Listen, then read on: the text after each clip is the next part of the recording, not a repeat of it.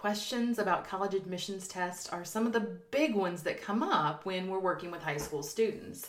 Students are beginning to embark on their college admissions journey and they often want to know what are the popular college admission tests?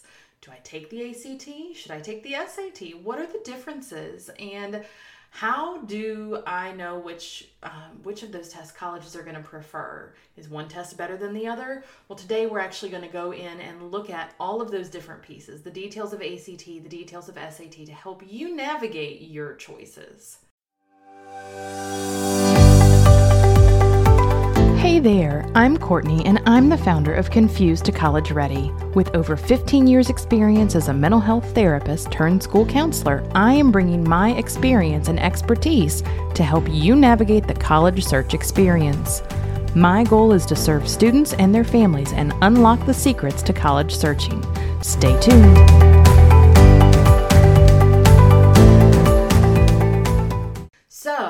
During an intro to high school lesson that one of my coworkers and I had um, had shared with a group of high school students, we saw one student. She was watching our presentation, taking copious notes, hanging on our every word. She wanted to, she was determined. You could tell that she knew exactly what she wanted to do, and that was making sure that she made the most of her high school experience as we began talking about the distant, different testing requirements for college, she actually raised her hand multiple times to be able to ask some different questions.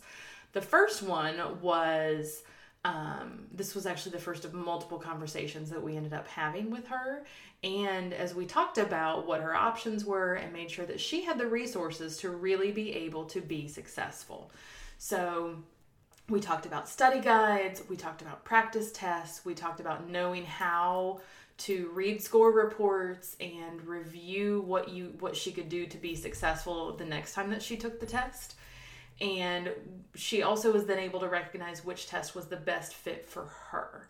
So some of um, what she learned is that there's not a magic formula and i want you to know that as well. There's not a magic formula that says if you meet this and this and this this is then you should 100% take the ACT or you should 100% take the SAT. It doesn't work that way. Some of the figuring out which test is the right one for you, it's also it's about doing your personal best on it, not comparing yourself to other people. Um, but also what your strengths are, how you're going to prepare.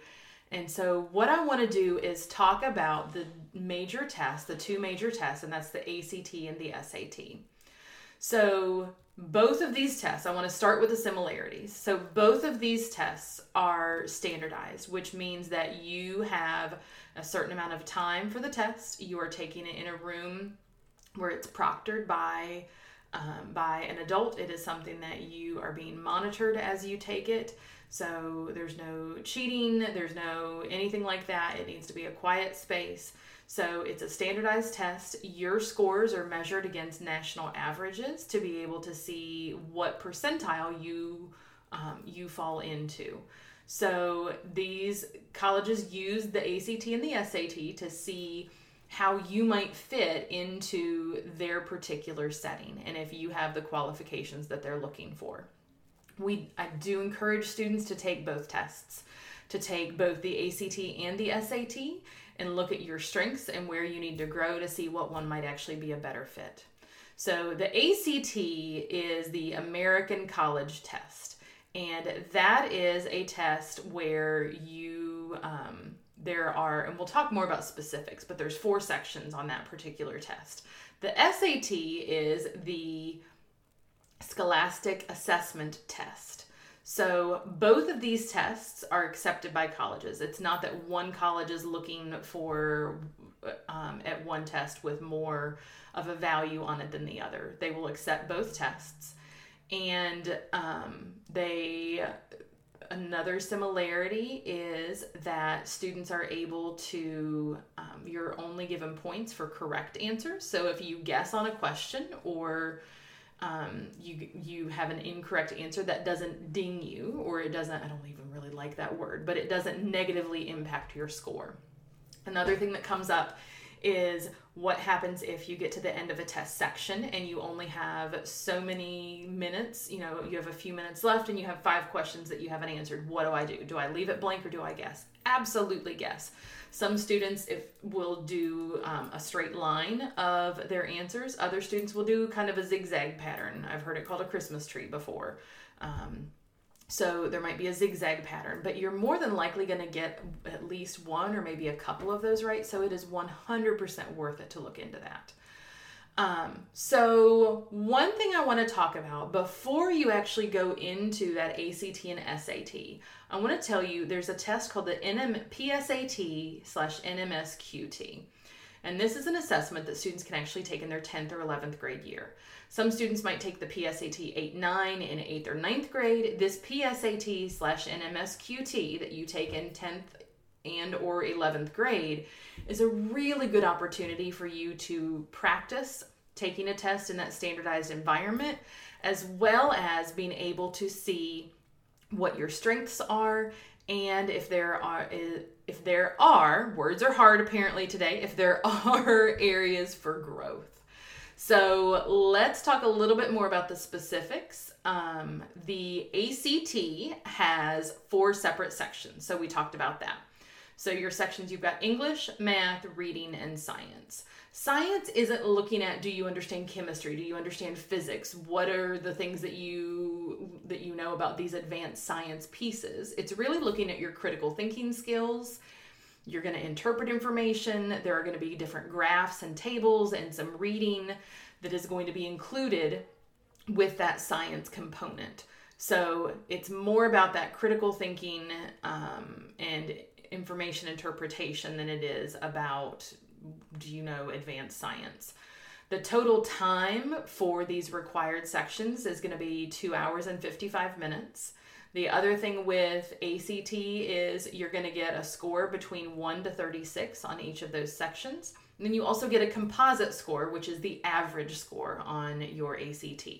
So that is something that is different with SAT is that they are taking an average. So even if you go in and you do um, you know you take the test multiple times and one time they so ACT will super score so if you took the ACT several times and you did better one time on English and math, and the next time you did better on reading and science, it's going to take the higher of those scores for that average. Um, but it is an average of those scores, so it's not just adding them together. With SAT, there are four separate sections. So they have reading, writing and language, and then two math sections. The first math does not use a calculator, and then the second math has a calculator. Um, the test is going to take three hours. And with SAT, you're going to have a score range between 400 and 1600.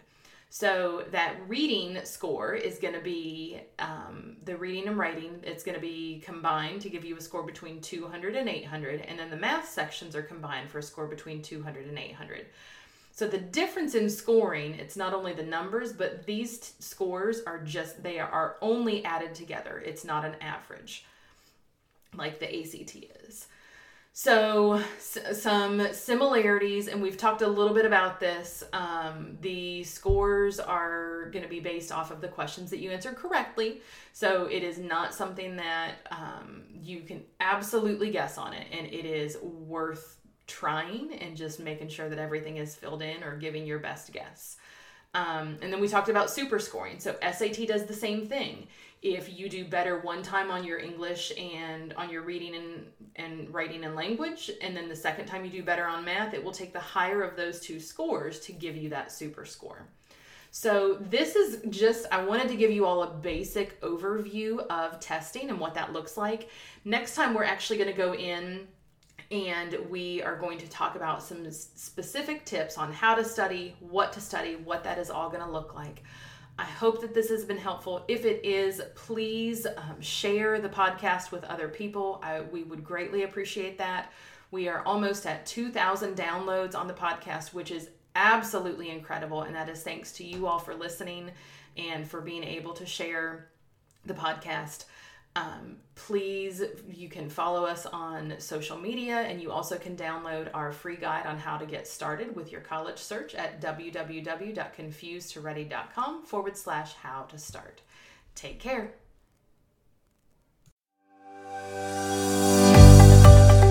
Thank you so much for listening to our podcast. Please subscribe so you don't miss any future episodes. You can find us on Instagram and Facebook at Confused to Ready and download our free guide on how to start or expand your college search at confusedtoready.com forward slash how to start.